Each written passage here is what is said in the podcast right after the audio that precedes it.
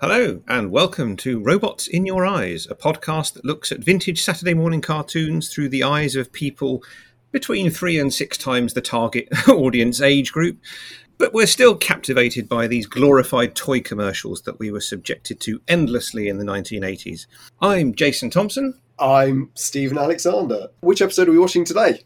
Well, in a delightful bit of irony, Today, on what has been the hottest day of the year so far, we're dealing with the episode that sounds appropriate called Fire in the Sky, but which begins with an unseasonal snowfall in the desert in July. This is a very unusual snowfall. I mean, uh, in the opening scene, it is very clear that it's actually snowing upwards a slight up with the animation uh, on the, the, very opening scene. Yes, but outside Autobot headquarters, it looks very Christmassy, even with all those conifer trees covered in snow. And Spike finds a giant snowman, which turns out not to be a snowman, but is in fact a snowbot. It's Jazz, who's just apparently stood there and let himself get covered in snow. And then we begin the episode with everybody, the Autobots and Spike, having a fun snowball fight uh, which is definitely cartoon snow because it evidently weighs nothing and is like getting smacked in the face by a squirty cream puff. Whereas you know that if you pick up a huge ball of snow and smack someone in the face, it hurts.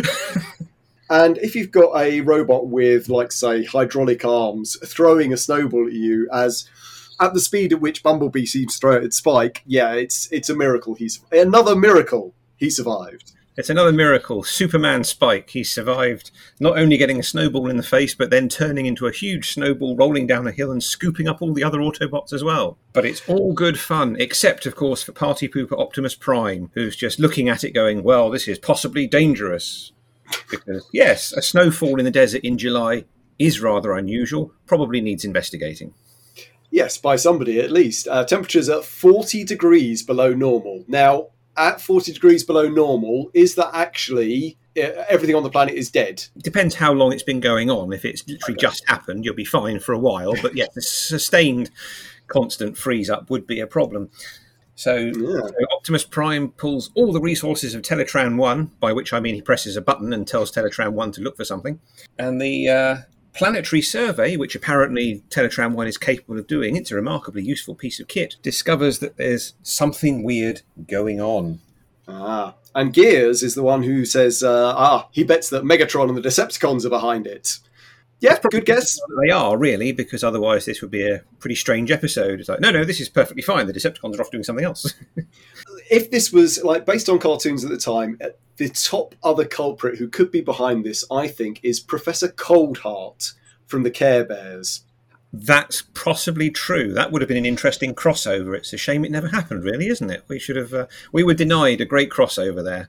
Yeah. Care Bears versus Transformers. Can you imagine the Care Bears defeating Megatron's evil plans by the power of love? Yes, this has. Well, this happened with My Little Pony, but uh, that's a long way in the future for us. Yes, it has happened. You know, you know that's happened, don't you? You've seen the My Little Pony Transformers crossover. Um.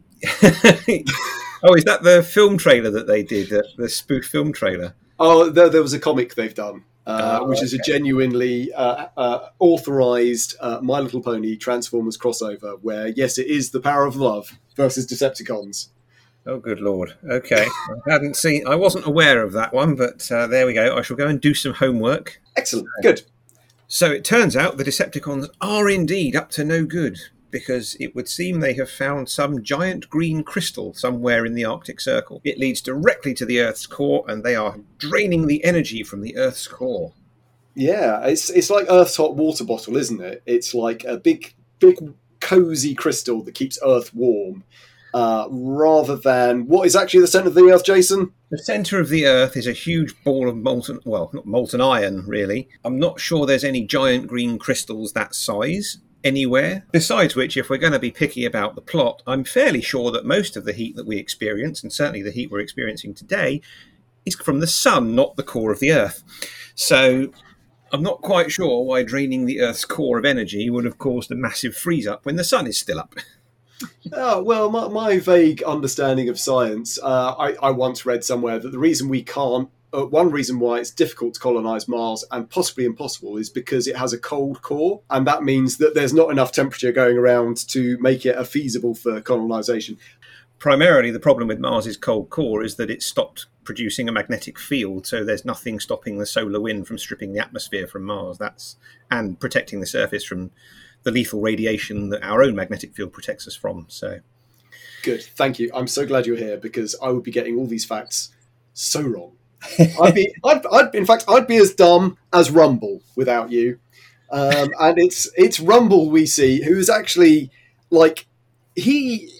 Uh, while we've been watching this through, Rumble has like snuck in, become one of my fave characters because he's he's so so very stupid and so very like kind of cute with it uh, in a bizarre kind of way. And also, he's the most effective Decepticon who always, you know, like maybe Starscream might blast one or two, Rumble knocks out 10 with his uh, massive pile drivers. So, yeah, so he's a bit of a winner.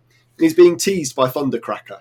Yes, Rumble is remarkably powerful. He's a tiny little robot who's gone one to one with Spike, isn't much bigger than a standard human, and yet he's got pile drivers that can create massive earthquakes and crack the ground and bring down buildings and mountains. So I think there's a strong case for naming Rumble as the single most powerful Decepticon who's ever shown up in these in these uh, cartoons. He's doing very well, isn't he? But uh, mm. yes, and he, he also does, he makes a special discovery this week. He does, because in response to Thundercracker's teasing, he goes all out on the ice face, and then it turns out there's something inside the ice. and it appears to be a robot of unknown design. Ooh. Yeah, I mean, he's definitely an unknown robot because, uh, you know, they're sitting there, they're flicking through the, um, the Transformers catalogue, and he's not in it, is he? Not in the first round of Transformers catalogue. So, you know, total mystery to everyone. Indeed, yeah. Um, in fact, uh, this is uh, as Starscream fills us in when they dig the robot out. He's a massive white and red robot, and his name is Skyfire. And if you were looking for Skyfire in the toy catalogue, you wouldn't be able to find him because he was called Jetfire in the toy line, and he first appeared on our shores anyway in the autumn winter 1985 Argos catalogue. Ah, good to know. Good to know. So yeah, so he is quite. He's, he's a late arrival. Yeah. So Starscream seems remarkably concerned for this robot, and it turns out that they were friends. Isn't that nice? The Decepticons have friends. I, I actually love Starscream's voice in this because, like, the actor, and I've forgotten his name, the actor turns it down like several notches. So normally he's like, I must be leader of the Decepticons, and this this week he's just like more relaxed and slightly more human. He sounds a bit more sort. Of, he sounds a bit sad, a bit you know, a bit um, it, yeah, just just toned down a bit, and uh, and it really sells that actually he did once have a friend. Yeah, absolutely. He's for the first time he's far from the scheming, plotting, desperate to take over um, Decepticon that we've seen so far. He actually, it's a different side to him that we get to see this time around, and I quite like that yeah, it's, it's, it's good to get it. I mean, like for a character to suddenly have depth is, uh, you know, you got to take what you got, or you got to take what you're given. So, uh, so that's pretty cool. Maybe maybe this will herald a new, softer Starscream, and we'll get to like him a bit more. Well, let's see, shall we? Let's see, shall we? Let's see. Anyway, I, they, they, activate his memory monitor, which remar- yeah. seems like a remarkably handy thing for them to have, especially as Skyfire's memory monitor is uh, in his head yeah. and it just shows a nice picture of what went on millions of years ago.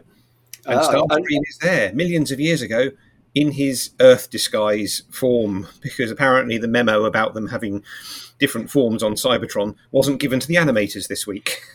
I've got this one. I've so got this one. So, like, you know, like memory is the most malleable thing that there is and it would almost work if it wasn't Skyfire memories. Because I could argue that Starscream remembers himself in that way as the uh, F, as the F uh, fourteen fighter jet, even though he was probably a tetrajet back then. And it also doesn't explain why Skyfire has a recognizable Earth kind of jet mode, although it's not based on any kind of real jet, is it? the the jet mode of um, Skyfire kind of has elements of Earth jets, but it has a lot of other sort of futuristic accoutrements and great big chunky things that stick on its back and things, which make it the least aerodynamic flying vehicle that we've seen in Transformers so far. He has got so many accessories. Yes. Well, he was, in fact, um, pulled from a completely different toy line, and there seems to be some disagreement as to why he was changed so much in the cartoon. So, not only was he not called Skyfire in the toy line, had a completely different name, he had a completely different look as well. He doesn't look anything like his cartoon counterpart in the toy, toy line at all.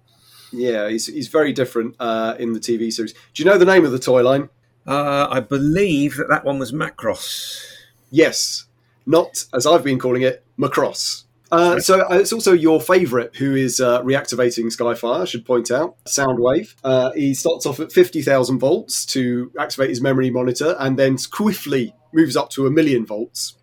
And I also really liked his spinny arm effect, which turns into a giant electro waker upper device, which I thought was, uh, it's more like the Michael Bay Transformers, where there's, because the, the G1 Transformers are very much solid blocks but this time we actually see his arm sort of whirl and transform in a, in that kind of um, in the mechanical parts sliding over each other kind of way. It's much more malleable, which is a word I've used twice so far, and I thought that was really cool.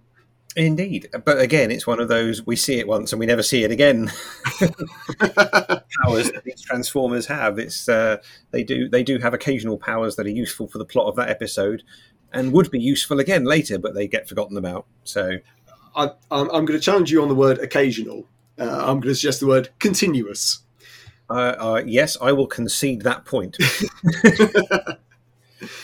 so, but again, here we have another uh, confusing bit because it would seem that Earth is so close to Cybertron that Starscream and Skyfire can fly to it quite happily to investigate it. Yeah, no, I've got nothing on that one.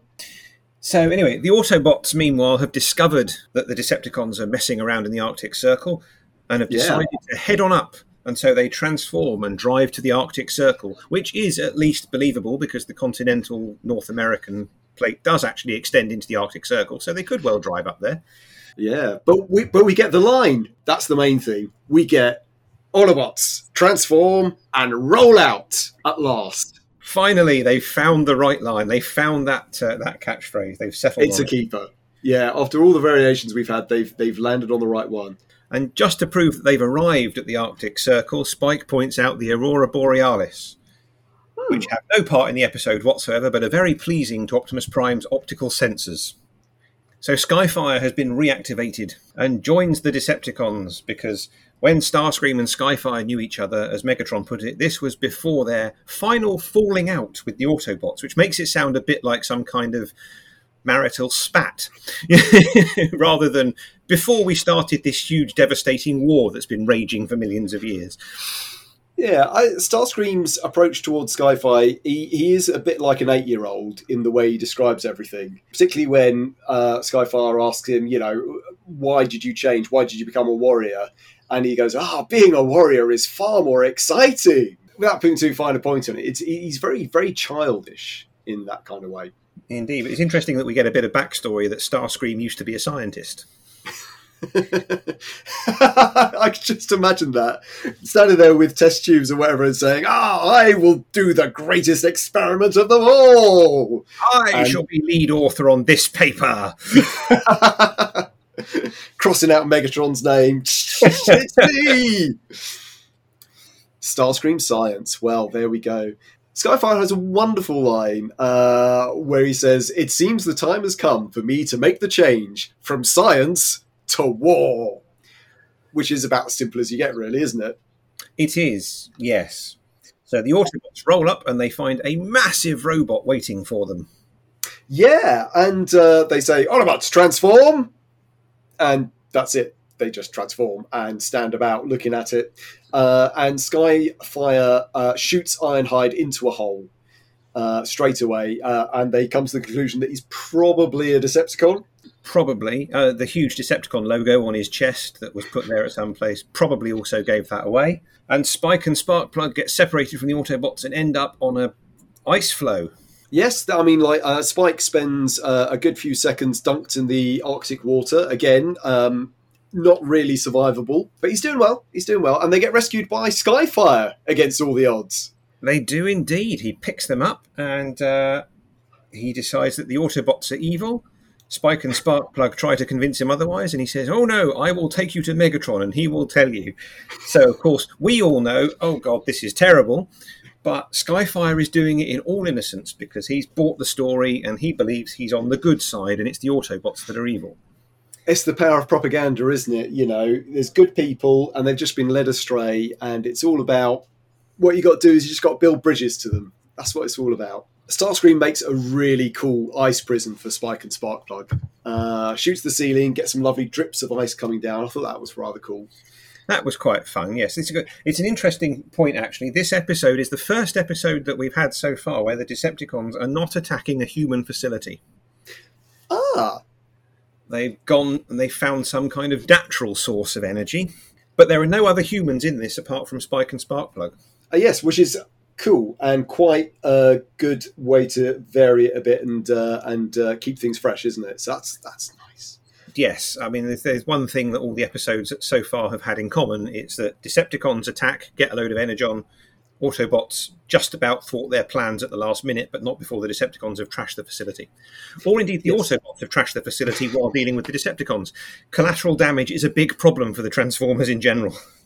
Well, they're pretty big. I, actually, all of those things happen in this episode, kind of. It's just not the facility there; they're just uh, in the ice. So, yeah, Yeah. but it's it's cool. It's it's a change of scene. It's really uh, it's really good. It is, although you do wonder what all the humans are doing. Just having snowball fights, enjoying Well, the snow. Yeah, I think uh, given our humans' reaction to uh, things like COVID and climate change, uh, I should imagine that they're just burying their heads in the sand and saying, "Oh, it's a bit cold today. Let's just get on with life." Probably. uh, Yes. Oh, sorry, Oh. that's a bit depressing, isn't it? it is a bit, yes, but never mind. It's uh, unfortunately fairly accurate. so, the uh, yeah. to go and find Spike and Sparkplug. And Yes. so they transform. And Optimus Prime, I think for the first time, transforms without his trailer appearing magically behind him. Ah, good And they drive into a cave. Yes, And I think we see Optimus Prime with his trailer. And then it vanishes again. So it's around somewhere. It's there when he needs it. Um, I think at this point, Prime also remembers the last time he was standing outside a cave and he knew the Decepticons were inside, and he remembers his previous strategy, which was to send Bumblebee in with a massive bomb. And this time, he's going for a different strategy, which is a much better strategy, which is just to send everyone in to go and attack the Decepticons. Uh, so, yeah, but the Autobots get split up at this point because Gears thinks it's a trap and uh, it's Ironhide, Hound, Gears, and Ratchet fall down a big hole after Gears drives over it. I, I'm not sure why the big hole occurred. Did, were you watching carefully at this point? I'm not sure why it occurred. I think it was just handy because it deposited them pretty much right on top of the Decepticons so that they could see what was going on. And somehow they deduced that because they had a cable plugged into this giant green crystal, that yes, indeed, they were siphoning energy off the Earth's core because that's apparently what that looks like.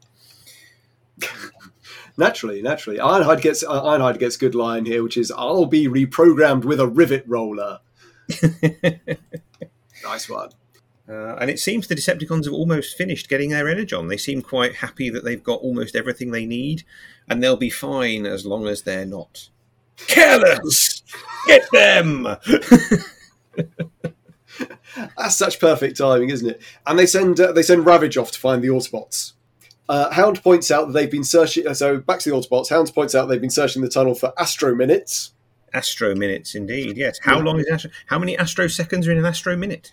Well, I've come to the conclusion that an astro minute, hour, second is a completely indeterminate length of time hmm. and bears no relation to anything. I think I concur with that assessment. Yes, because it does seem strangely inconsistent. Because if there are now astro minutes, why are they referring to billions of astro seconds in previous episodes? Exactly, yeah. It's just like astro minutes. That could be an hour, could be 10 minutes. We don't know. No one cares. They've been searching for a while. A while, yes. Ravage is stopped in about three seconds by Bumblebee, uh, who blasts the ceiling and stops Ravage cold, uh, which is Oh dear! Oh dear! Oh dear! one of about, one of about 4,000 cold puns or ice puns or snow flurry puns that have like just totally gone under the radar. I'm sure there's more than I realise, but I, I just don't register them as they go past. Well, when they really want you to pick up on them, they do emphasise it in the dialogue quite heavily, and usually have someone groaning or laughing at it. So just to make sure we get the message that it's a deliberate pun. But the Autobots that went in and were found have been tied up on the giant green crystal outside. Yes, that's uh, real perils of Pauline stuff, isn't it? Um, it is, and Yeah. Starscream now gives Skyfire the opportunity to prove his loyalty to the Decepticons. He will be the one to execute the Autobots. Uh, he says, uh, Those years under the ice have diminished your loyalty coefficient, Skyfire. Do you have a loyalty coefficient, Jason? Would you care to tell us how much it is? Uh, I've no idea. I've never measured it, and it depends to whom. That's fair enough. I've got a loyalty coefficient of about, mm, I'd say, 7.23. That seems reasonable. I think you know, loyal, loyal enough, but not slavish. I think that's. Uh, I don't know. That seems reasonable. Somewhere around there. I'm not going to say whether that's out of 100 or 10, but there we go. But anyway, Skyfire, of course, has a crisis of conscience about this because he's a scientist, not a soldier, and he doesn't see the Autobots have done anything wrong. Naturally, of course, Starscream takes this entirely in stride and says, fair enough, and wanders off.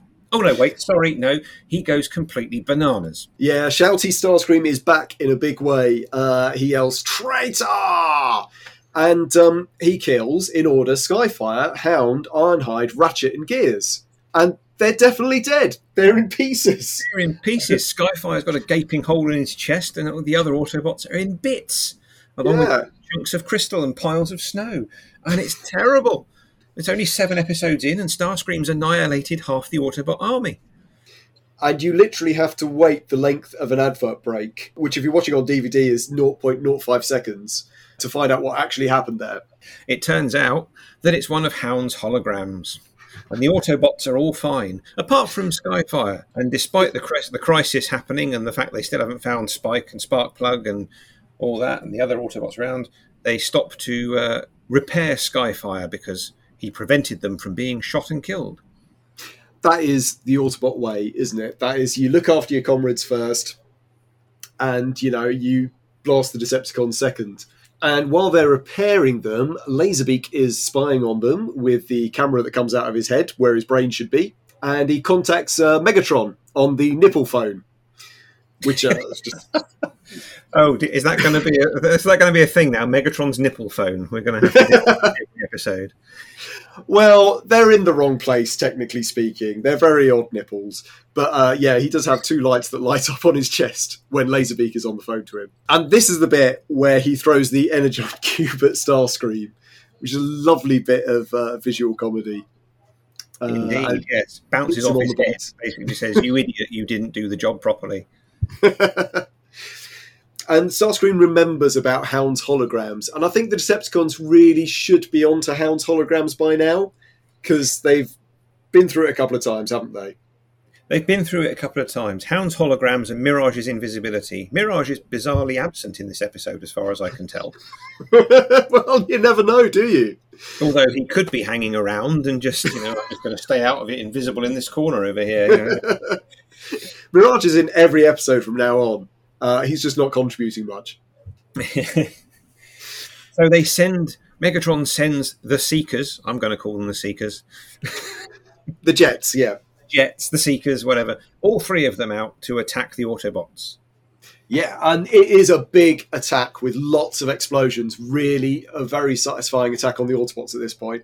And then Skyfire is repaired and he declares his allegiance. He's an Autobot now, and he randomly pulls out an Autobot logo from wherever the hell he got that. I've no idea. Slaps it on, and then goes up to take care of the uh, the Decepticon jets, but not before Megatron and Optimus Prime argue a bit, then break off chunks of that green crystal, which conveniently form swords with handles and everything, and have a sword fight.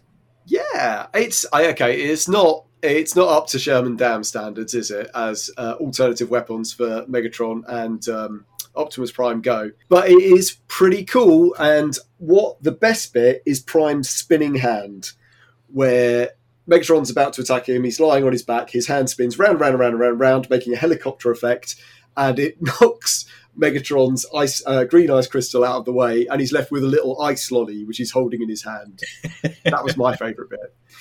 And then uh, Megatron gets the line, "Well done, Optimus. What a pity you've Lost! Lost!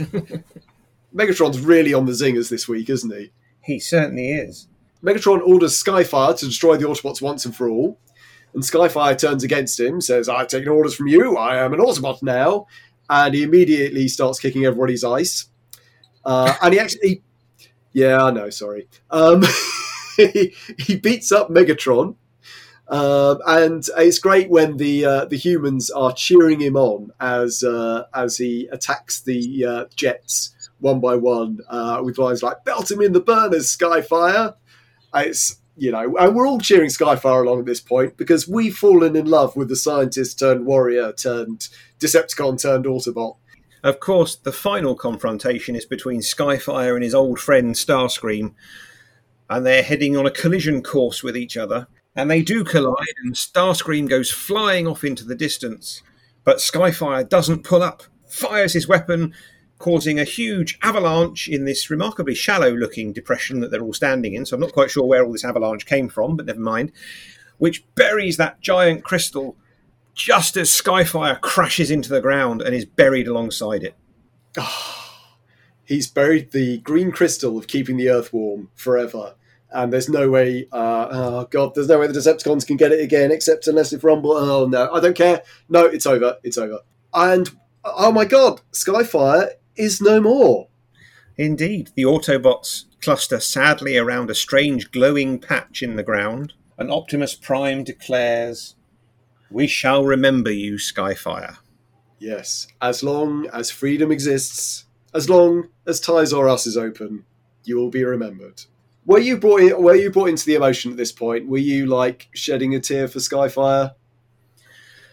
Um, I have to say, no, uh, because I already knew, even the first time I watched this episode, I already knew what was coming in future episodes. But I won't spoil it at this point.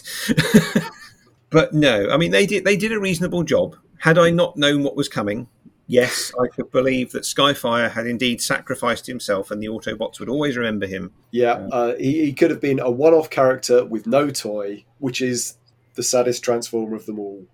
The one-off character with no toy. Uh, or a one-off character with a toy, where you get the toy and spend ages wanting to work out which episode it came from. I'm sure I've seen him in. Oh no, he's in this. Oh, I don't know. Okay. And Um, again, as I said, because the toy didn't resemble the robot all that much, it would have been quite a challenge. So, Yes. He didn't even get to do the thing that you always see where he's half jet mode and his legs are poking out the bottom and he's running along half jet, half robot, which uh, which is one of the finest things about the uh, Macross, whatever it is called, uh, Skyfire. So there we go. yes, indeed. But the episode finishes on quite a downer, really. I don't know. I you know they started off without Skyfire. They finish off without Skyfire. They haven't won anything. They haven't lost anything. Yeah, it's all good. It's all good. And overall, that was a pretty good episode, actually, with quite a quite a good bit of action involved, a good bit of uh, good bit of emotion, you know, emotional investment, and a nice bit of character development, even for Starscream, giving him a a past and a bit more of a, as you said, bringing his voice down a bit so that he's not the shouty, smug git who's always going, "I'm the best, you're crap, I'm the best, oh, I'm going to be leader," etc. I mean, he does go completely bananas in the end, but Yeah. that's fine. So, who would you say then is the man of the match for this episode? There are only two contenders for the man of the match, and I need to work out an argument to make the best choice because it's got to be either Starscream or Skyfire. Uh, Starscream for uh, the stuff that he did, and Skyfire for kicking everybody's uh, backside. Yeah, what do you think, Jason? I think it has to be Skyfire. I mean, yeah, he had a bit of an advantage in that he's twice as big as any of the other Transformers and can fly. And of course, he sacrifices himself at the end to stop the Earth's energy drain from continuing and prevent the Decepticons from ca- taking that energon away. So I think it's got to be Skyfire. he's got a good heart, that Skyfire. Uh, it's a shame what happened to him. Um, I, yeah, I think overall this is probably one of my top two introducing new robot episodes of the first eight episodes of the series. It's it's definitely up there. Okay, so we are. This is the seventh episode of the Transformers. Do you think they rushed to get new Transformers into it too early, or do you think that it's fine? I think it makes sense in the context of the story they're trying to tell at this point, which is that the Autobots and Decepticons have fled Cybertron in search of new forms of energy and they've landed on Earth. And even with the space bridge established between Cybertron, it would be a bit much if they just kept bringing in loads of new Transformers here and there. And I think that this one is probably. This is probably one of the best introducing a new Transformer character episodes in the whole run because later episodes they just kind of randomly appear. So, but this one he's actually he's given a personality. Um, he goes through a character arc in within that episode. It's all about Skyfire. This episode, yeah, and he realizes that he's been duped and that his former friend is now actually a bit of a tool. Um, that is that is so relatable, isn't it? You know, you, you you meet someone who you haven't seen for a long time. You know, they tell you all the cool stuff that's been going on in their life, and you just realize that actually they're a bit of a yeah so that was a that was a pretty good episode, and as you said, it was it was different from the others that went before because there were no human facilities involved, no stealing of energy from power plants or anything like that. So it was a yeah. it was a, a nice diversion, nice different format for the episode. So cool, cool. But you know, I, I, I'm going to say this every time. It's time for another double bill. So you know, we've had we've had a new Transformer introduced. Uh, like, is that it? Do you think there's going to be any more new Transformers, or is it just Skyfire? Let's find out.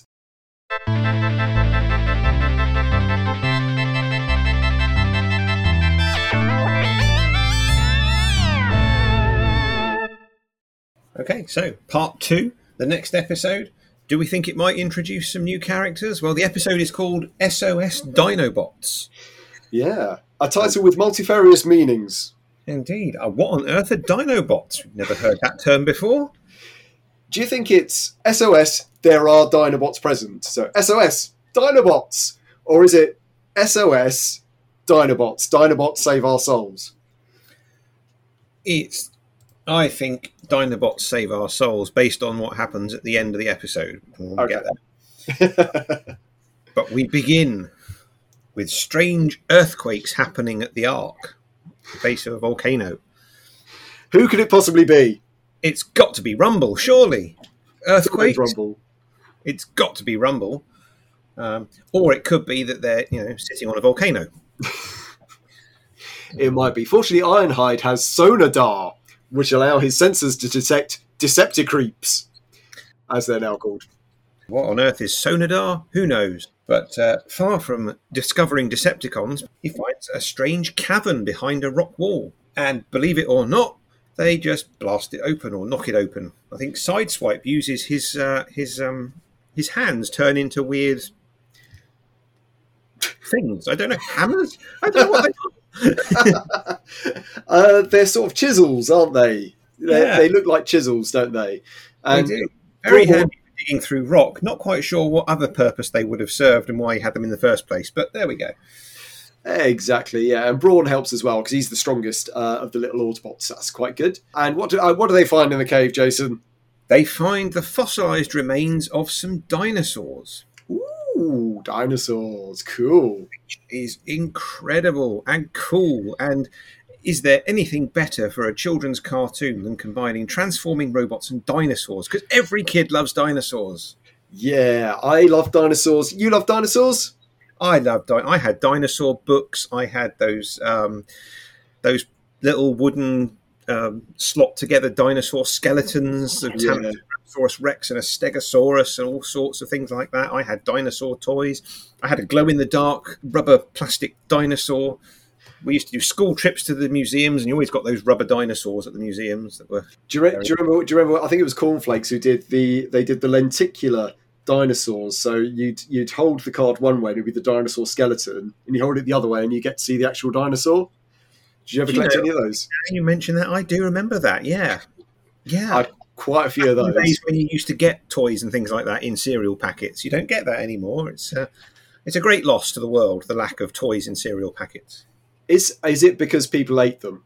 I would like to think that it's not because they came in a plastic bag and were noticeably not a cornflake.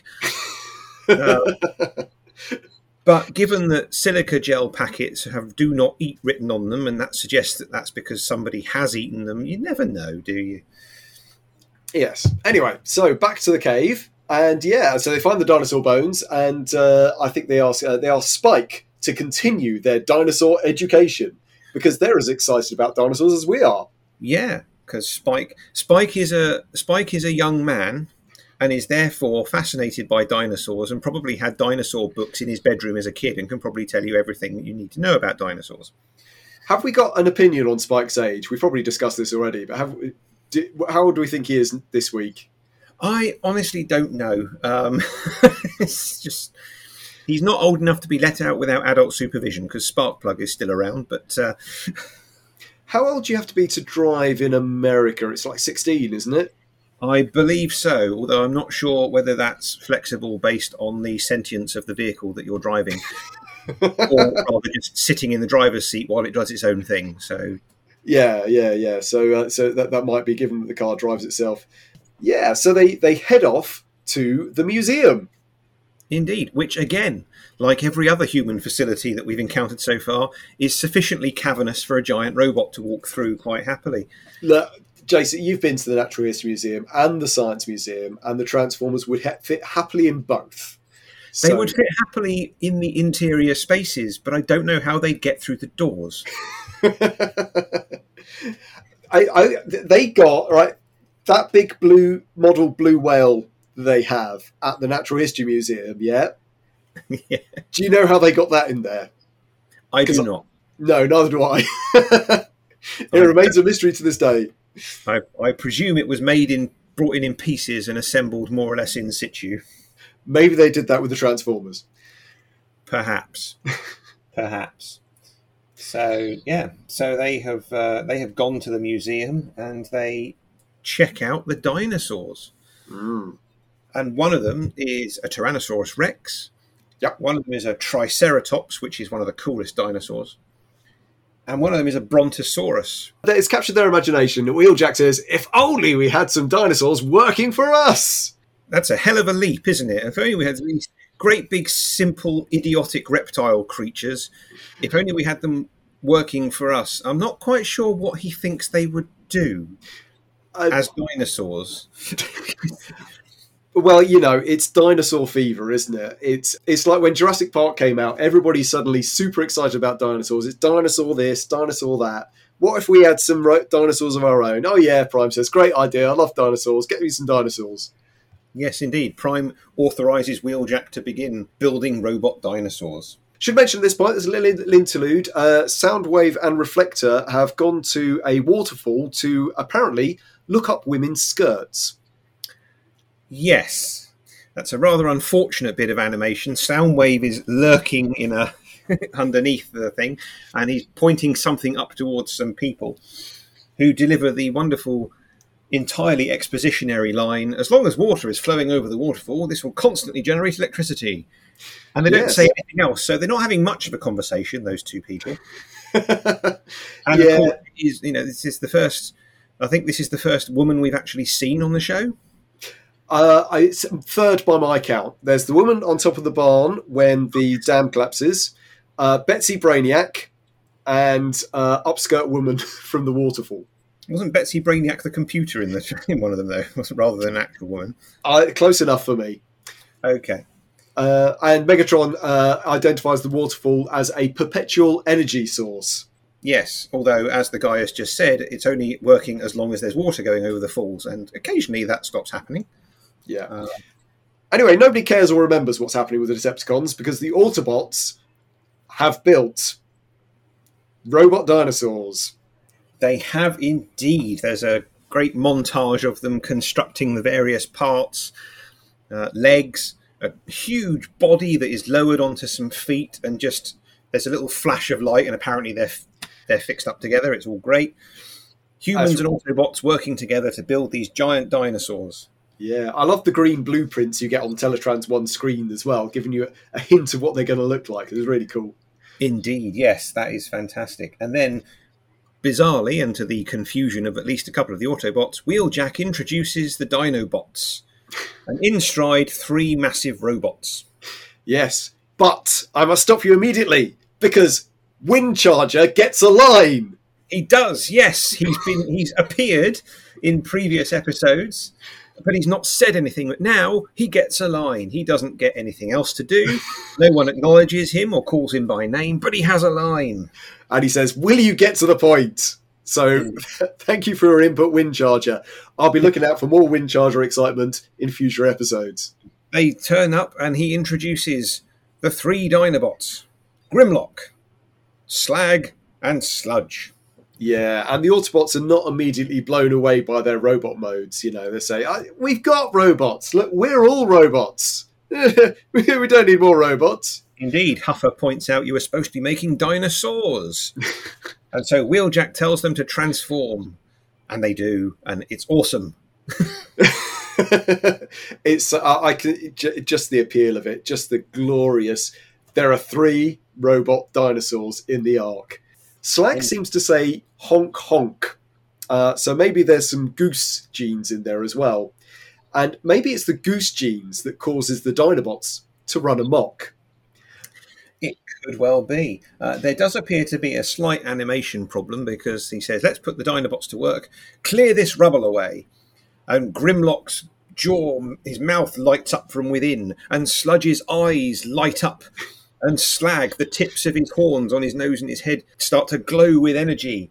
And then the rubble in front of them glows with energy and doesn't go anywhere.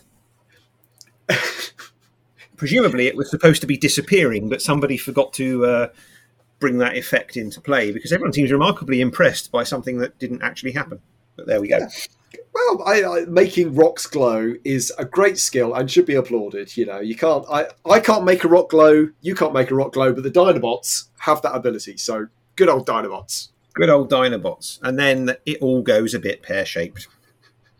Yes, it is a lovely day in the Ark, and a you. Lovely day in the Ark. And three you- massive robot dinosaurs tromping around, shooting at everybody. Yes, and Grimlock is straight into the control room and attacking Teletran One. Yes, indeed. Yet another exploding computer. Well, I, I actually I'm not surprised at this point because Grimlock's opening up his fire mouth and blasting the uh, blasting the living bejesus out of it. Uh, Bumblebee and Spike rush into the control room to try and stop Grimlock. Um, they don't have a plan, and sometimes that's good because you don't have a plan. You go in, you take action, and it all works out. But this time, it's just a disaster. Bumblebee gets knocked on his side. Teletran One explodes. Ah, what a mess! Yep, Autobots are getting flung left, right, and centre by these giant robots because Wheeljack has made them big and powerful.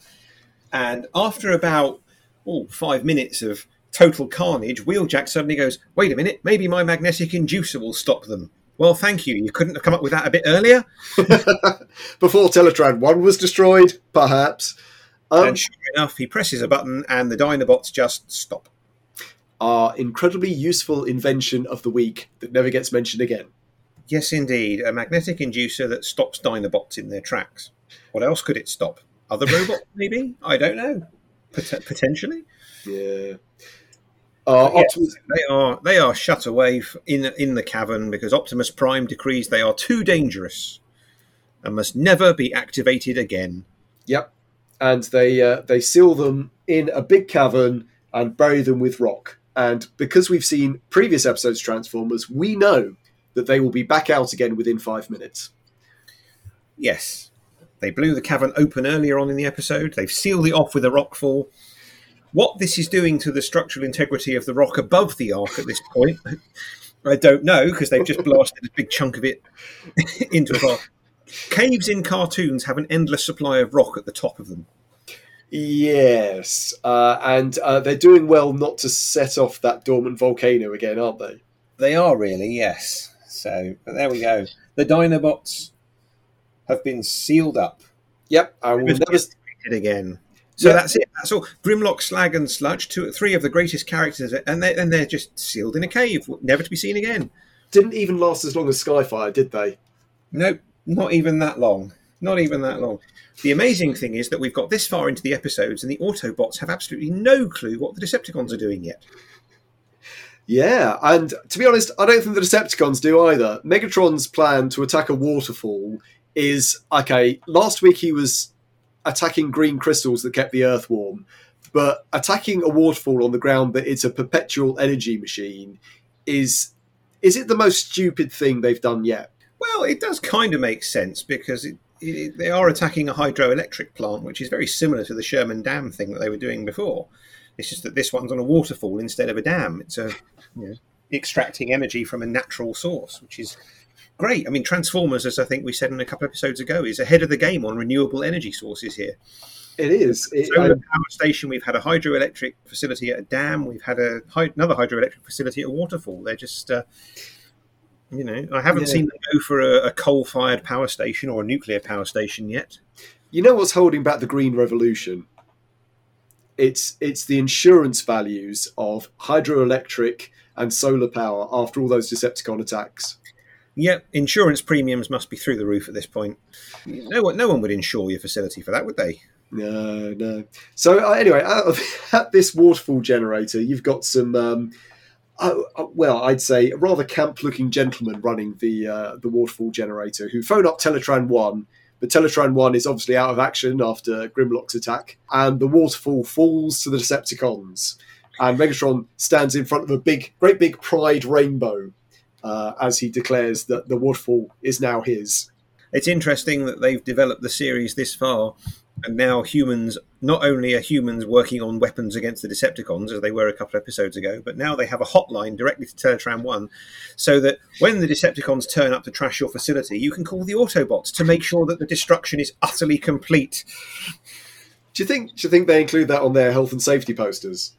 there must be procedures for giant robots appearing, which should be run, run away. Yeah, your muster station is five miles away. Yes. And when you see the other good guy robots turning up, keep running because, you know, they're just as dangerous, really. they're not good shots. That is very evident. No, they're not. So, with Teletran 1 out of commission, the Autobots have to rely on old fashioned means of surveillance like driving around looking for things. Yeah. Hound's doing his favourite thing and driving out with sexy, sexy Spike. Uh, looking for Decepticons. Sightseeing. I'm pretty sure he's not supposed to be sightseeing. I'm sure he's supposed to be patrolling, but he says he likes sightseeing. But as I recall, and I, am open to correction on this because I haven't looked it up, but as I recall, Hound's character bio made a big thing about how much he loved being on Earth.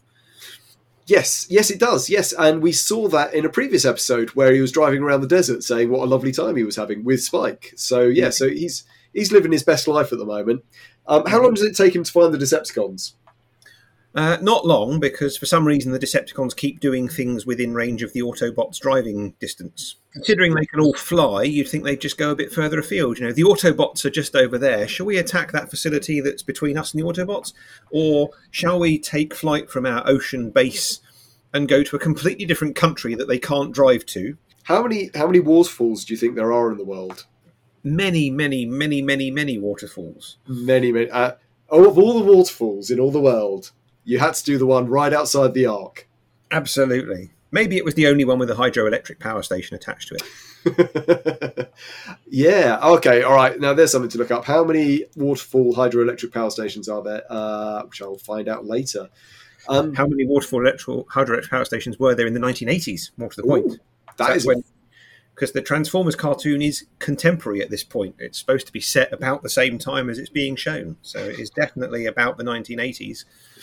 Ah, interesting idea. Yes, uh, Hound is on his way, and uh, Optimus Prime says that he will be with Hound in eight thousand astroseconds, which seems like he's not really making an effort, does it?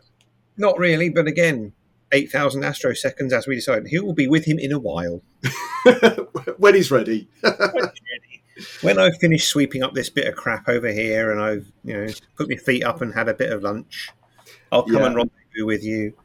Well, once we finish working out how to prop up the uh, this mountain above us after we blew most of it up, we'll uh, we'll be with you. We've, we have to some more, more pressing concerns at the moment. Indeed.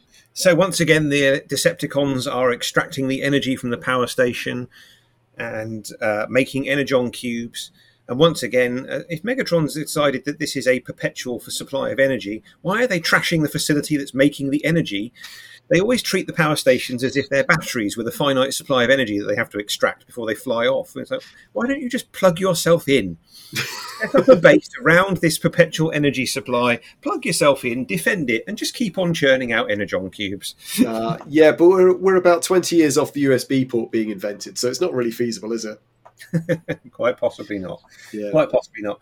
Intriguingly, they've gone back to the uh, squashing the energon cubes down like they did in the first couple of episodes, which we haven't seen for a while. The last few episodes have just had the energon cubes being filled up and piled up in a corner somewhere. Now we're back to squishing them down. Squishing them down. Energon sherbet dip dabs. Delicious. Yeah. But then the Autobots arrive, yes, the Autobots, but not Bumblebee. But not Bumblebee. Not Bumblebee. Bumblebee, uh, when they left the Ark, uh, Optimus Prime said, Autobots transform and roll out. And Bumblebee half transforms, and Optimus Prime says, Not you, Bumblebee! And he half transforms back. Uh, I do like the abandoned transformation. I thought that was a really cool little touch. That was Um, quite, yes. Yeah, but uh, for some reason, he's left Bumblebee guarding the Ark. Uh, yeah, yeah, okay. Yep, fine. Uh, that's a fair tactical choice, I think. Yes, please. Yeah, when you when you want to guard your headquarters, you want to leave your smallest, um, possibly least powerful soldier and uh, random scientist, because Wheeljack has stayed behind as well. Yeah, yeah. Um, well, you, well, you can't you can't get Wheeljack out of the Ark. I mean, he's always in there tinkering. Uh, you know, you, you get Wheeljack out of the Ark. The only way you can do it is by promising some amazing uh, science uh, piece of technology that would excite him enough to get him out. And you know, he's just not coming out for. Are they attacking a waterfall? Oh, do I care? I care. Yeah. Yeah. Anyway, robots have arrived and they transform into robot mode, except Bluestreak, who for some reason transforms from robot to car. He's uh, he, he's been running alongside them. Uh, he missed the initial command to transform and has run all the way, and now he's just transforming into car mode because he's knackered. Indeed. And so now they're and so now they're going to have a fight. yes, well, no, because they get there. Where are the Decepticons? Uh, there they are. Megatron leaps out from behind a rock. Starscream leaps out from behind a rock, and uh, they start attacking the Autobots. And it's all very, very exciting. I think Starscream. I've got a note here. Starscream. Starscream at one point says, "You're too slow, Rusty Pants." Um, Indeed, does. Yes, uh, the uh, sophistication of their dialogue has gone down a little bit since the last episode. they've i think yeah they must have been watching like earth tv and getting involved in the, all these sort of earth idioms because uh, they're really getting quite childish with their insults which i They love are. Plus, of course, Transformers don't have pants or trousers, as we would call them in this country. yeah. Uh, so presumably they've been picking up, they've been listening to Earth radio and watching Earth television and things like that to pick up It's- these phrases, and they've started to adapt them for their own use. it's all building up to my all-time favorite uh, which is coming in the episode i think it's revenge of bruticus where starscream gets megatron on the uh, on the space-time blower and says to him come in mega bum I, I just like I mean I, the only reason I'm doing this podcast is because I want to share that moment. I want to watch it again, talk about it at great length. But that's going to come. That's going to come. So so we won't worry about that at the moment.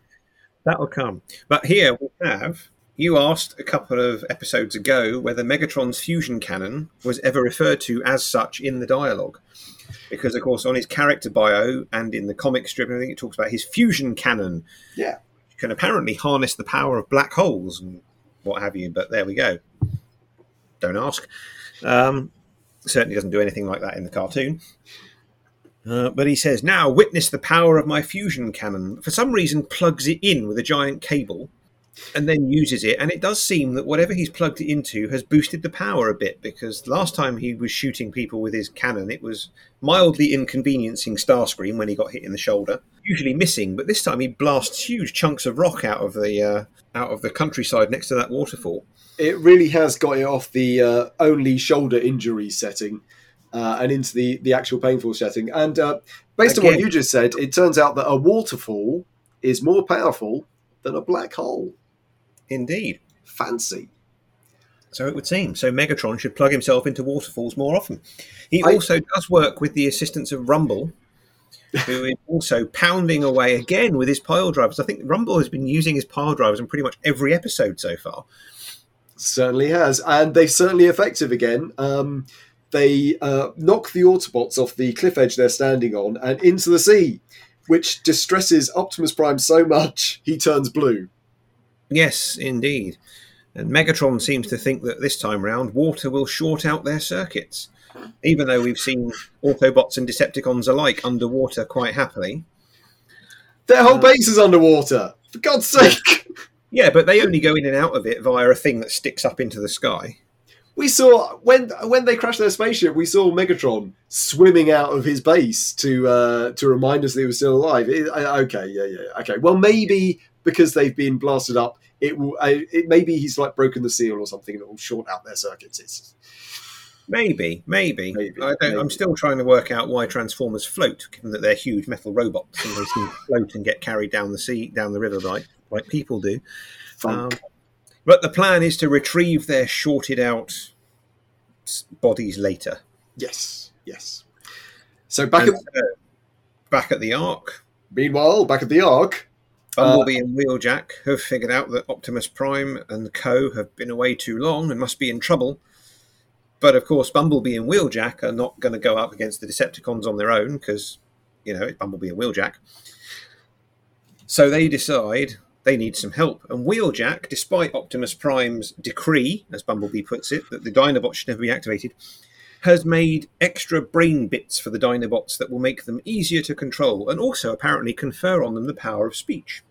Yes. Well, that's what happens when you have a mind expander, which is what he has some uh, some mind expanding material uh, for the Dinobots. Uh, yeah, I. This would be so great. This would be so well. Or would it actually? Do I need to be much smarter than I am?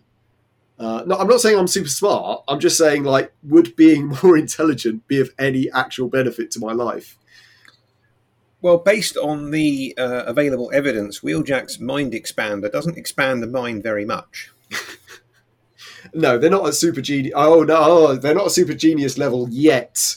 Although I am aware that that does happen to Grimlock at some future point. Indeed. You see, uh, the Dinobots now, uh, when they're activated, they have voices and they speak. "Uh, uh, me, Grimlock, and th- and this is what makes them such fantastic characters for the kids watching. And what I loved is they don't have complicated dialogue at all. They're just like, "Oh, me, Grimlock, go now," Uh, and uh, we do as told for now. And a- a bit of a tangent, um, which some of the listeners here will appreciate, and some will wonder what the hell we're talking about, I'm sure, but various times fandoms overlap. It took me ages to figure out. I was sitting there thinking, what is that voice reminding me of? What is it reminding me of? And I realized it reminded me of um, Hetra, the Optera from the Web Planet. oh, of course, yes. a very, a very creaky, very creaky old William Hartnell uh, era story from uh, Doctor Who, um, with yes, creatures who speak in a similar, though not the same kind of way. Um, yeah, uh, the very first words that a Dinobot says is slag with "ah, say friends." Yeah, I'm going to do the voices badly as well. And Uh, Sludge says, oh, maybe we should. Damn it, you're better than me. Okay, uh, I'm going to get over this eventually. Uh, the Autobots are chained up with an absolutely horrible, multicolored kind of mess, which I'm not going to describe what it looks like, but it's disgusting. It's an Energon chain, I assume. Energon It's the same effect as the Energon cubes, but it does look rather like those um, disco light strings that you get in old crappy nightclubs and what have you. Just the long tubes with multicoloured lights inside that flash alongside alongside with the music. That's what that reminds me of. Ah, yeah, disco. Yeah, disco light. They look like disco Yeah. light tubes. Yeah, yeah. Okay. Uh, They have, in fact, been suffering because they're not really able to say anything or fight back. yeah. Optimus Prime is still blue. Optimus Prime is blue, yes, for some bizarre reason. And they're about to be finally terminated when what are those? Huge robots flying towards them. it is there is like half a second's difference. He's looking at Optimus Prime, ready to kill him. It's Decepticons, ready, aim, and then he looks up to see the uh, Dinobots flying in behind him. A second later, and they'd have been a goner. I don't I, like at that point. You're pretty much committed to killing the Autobots. Uh, you just carry on rather than worry about the other flying robots. You'd have thought so. Here we see an illustration of the uh, limitations of Wheeljack and Bumblebee's instructions because all they've said to them is save our friends. And the Dinobots are flying up there. Uh, which one's friends? Um, I think it's um, Sludge who points, and, or Slag, one of them points to his Autobot logo. Uh, ones with face like this, I think. like, couldn't Wheeljack and Bumblebee have shown them some pictures before they left or something? you know, these are the guys you want. We like these guys. We don't like these ones. Yeah, or maybe they didn't have an Argos catalogue to hand. Perhaps not. Yes, that would have been helpful. Yeah, um, look at these guys. So these guys are Decepticons. These are the Autobots. Uh, Five ninety nine, six ninety nine, and uh, nine ninety nine for Optimus Prime. Well, I, I, think it's quite believable there might actually be a Transformers toy line in the Transformers cartoon because with all these giant robots turning up, kids are going to think that's really cool. I want a toy of that. If there was a real Optimus Prime, wouldn't you want a toy Optimus Prime? Okay, so your your homework, should you choose to accept it, is to find out if in any branch of Transformers we have seen the evidence of Transformers toys occurring in the Transformers universe. I think we'll just throw that open to anyone who's listening because I'm sure that somebody out there will know the answer to that without having to look it up. Uh, Wheeljack appears to actually almost kill Megatron at this point. Yes, he fires a neuroinhibitor shell, another extremely useful weapon that destabilizes Megatron's equilibrium. While he's down, he should have got him with the magnetic inducer and then employed whatever other thing he was. Oh, that thing that he stuck on his leg that took control of his body. That would be fantastic. It would. And then, because Megatron has fallen, Starscream declares, Megatron has fallen, I am the leader. And then he orders them to retreat, and nobody does. Instead, we have a long fight uh, with the with the Dinobots, oh, who are yeah. generally kicking ass and being cool. They are so cool. They are absolutely slugging the jets. So they are they're blasting them with their fire breath. oh my god! Them out of the sky with his jaws and tosses him over his shoulder. That is just the coolest thing. I mean, yeah, it's pretty stupid of Skywarp to fly that low, but you know, it's worth it because it's so cool. Rumble gets to be really cool and he gets a little rhyme. Yeah, he's been working on his poetry. Good old Indeed. Rumble. If on Decepticon turf you happen to tumble, look out, robot, because here comes Rumble. And once again, he brings his pile drivers into action, but this time Sludge is having none of it, slams his foot on the ground, and a crack opens up, and Rumble falls in and goes, No fair! that is probably the most satisfying moment we've had so far on the Transformers. Rumble finally getting out rumbled. It's fantastic. Indeed. So, Megatron decides that something needs to be done about these giant robots, and so he transforms into gun mode, but doesn't actually shrink very much, instead of which he sticks to the bottom of Starscream. Which is which which makes so much more sense, doesn't it? Actually. It does. it does. Although I always find I always found it odd, even when I was watching this um, as a as a child, that nine times out of ten, when Megatron transforms into gun mode, he flies straight for Starscream's hand. Now, knowing that Starscream wants to take over as leader, why didn't Starscream ever go, "Oh, that's handy," and crush him or bury him under rock or something, instead of just using him as a weapon? Soundwave would be the logical choice I was going to say maybe Starscream's a better shot than all the others, but evidence suggests otherwise. So yeah, so, so yeah, so anyway, his, buddy Starscream, uh, that's okay. And while he's shooting at the Dinobots, Wheeljack has found the Autobots' weapons and uh, and immediately goes to shoot the other Autobots who are tied up. Yes, rather oddly, it seems the Autobots' weapons actually confer energy and repair on the Autobots. That seems like a rather odd weapon to have. Well, no wonder the war's been going so badly. So yeah, uh, he's got Sideswipe's flare gun to dry them out, and Bluestreak's bolts to give them a recharge. Yeah, they, they've really got to think that through. And once the Autobots are out and fully charged, it's all over really for the Decepticons. Uh, Megatron sounds the retreat at 20 minutes and 30 seconds this episode. And they do indeed actually retreat this time because, you know, Starscream said retreat earlier and everyone went, nah, stop that, I'm carrying on. Yes. Uh, yes, I, there's a previous episode where Starscream said, he, I never say retreat. And maybe they were just holding him to it and saying, well, I don't know. Bumblebee and Wheeljack are very contrite and they go up to Prime and say, oh, "Sorry, we we disobeyed orders, but you know, like you're still alive. So could you let us off, please?" But Prime says even the wisest people can be in error sometimes. The Dinobots have proven their worth and they can stick around, and everyone cheers. yeah, basically, the Dinobots are cooler than everyone else, and they are going to sell so many toys. So really, we're going to have to keep them on. Yep. Again, the Dinobots are another another branch of a, a pre-existing transforming toy from Japan. um, and I certainly, I mean, I had not when I was a child, but later on when I started collecting Transformers in my early 20s. Yeah, the Grimlock toy at least has a seat that folds out on his back for a little tiny person to sit in and ride him. Yeah, yeah, they they have they've got the little people. They're a bit like uh, Zoids in that respect, aren't they? With the little uh, little uh, people riders. Oh, Zoids were great fun.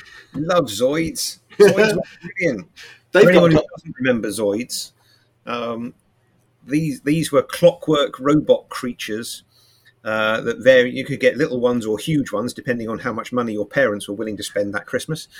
Um, and they came in pieces. You had to snap the little pieces off the off the trees, a bit like model kits. But they all just slotted together and had little rubber things that held the joints together and what have you. And then you wound them up, and they walked along, and uh, they were quite fun. yeah, they were cool, and I had a couple, and they were they were great fun. it was it was cool that there were ones that were so big and expensive. You know that you could never have them. So you so we're getting off topic. So you you bought a Grimlock in your twenties. I did, yes. I have bought the. I recently bought the Studio Series '86 Grimlock in my 40s, and it's uh, it's, it's a gorgeous. uh, It's a gorgeous, gorgeous, chunky toy. Uh, much bigger than the original, uh, and I'm very happy with it. The Dinobots were fantastic toys, and I wanted them, and I never got them when I was a child. Dinobots, I remember, had quite a lot of chrome plastic on them, gold and silver, which of course makes uh, finding original Generation 1 secondhand Dinobots in actually decent nick quite difficult because that tended to wear quite a lot. Um, Yeah, yeah. E- even playing with it as a kid, I remember it by 1985, 1986. Uh, my cousin had sludge, and I think he started looking quite tatty fairly quickly. So there we go. But was Yeah. this a tatty episode? No, this was a pretty damn good episode, actually. It had quite a decent fight at the end with the Dinobots and the Decepticons. Uh, the retreat was sounded for very sound reasons this time because they were getting a thorough drubbing. yeah, excellent. And, you know, it had the Dinobots in it. So what's not to love here? Yeah, yeah. I, I think, like last week, they had to give Skyfire a big character arc and make him a real believable robot to make us fall in love with him. The Dinobots just have to turn up, and immediately everybody loves them. So, uh, so, so a bit of a winner for the Dinobots. Who's your Who's your man of the match this week?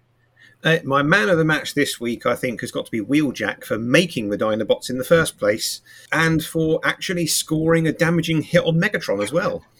Yeah, yeah. As as as Prime being able to damage Megatron that much in this I don't know series. that he has. I mean, one occasion, particularly memorable occasion, he did something that probably should have damaged Megatron, but instead just powered him up more by throwing him into a some kind of computer bank in a power station. So yeah, Yeah. I think uh, Wheeljack has probably come closest to actually just beating Megatron.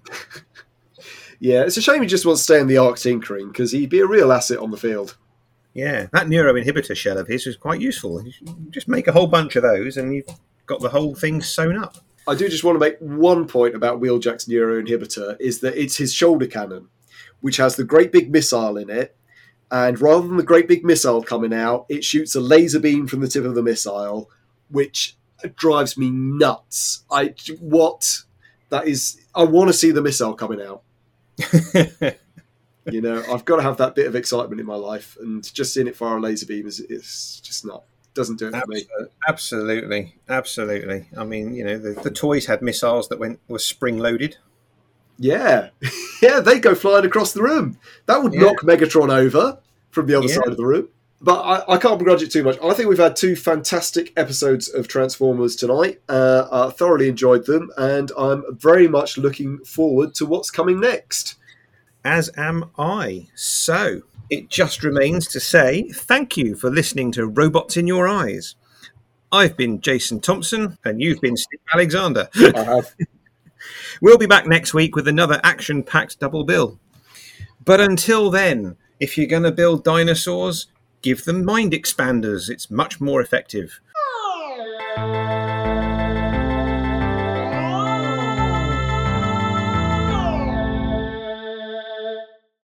That was Robots in Your Eyes. You can find us on Twitter at Robots in Eyes, or you can email us at robotsineyes at gmail.com. If you've enjoyed this podcast, please don't forget to give us a nice review and comment on the podcast app of your choice.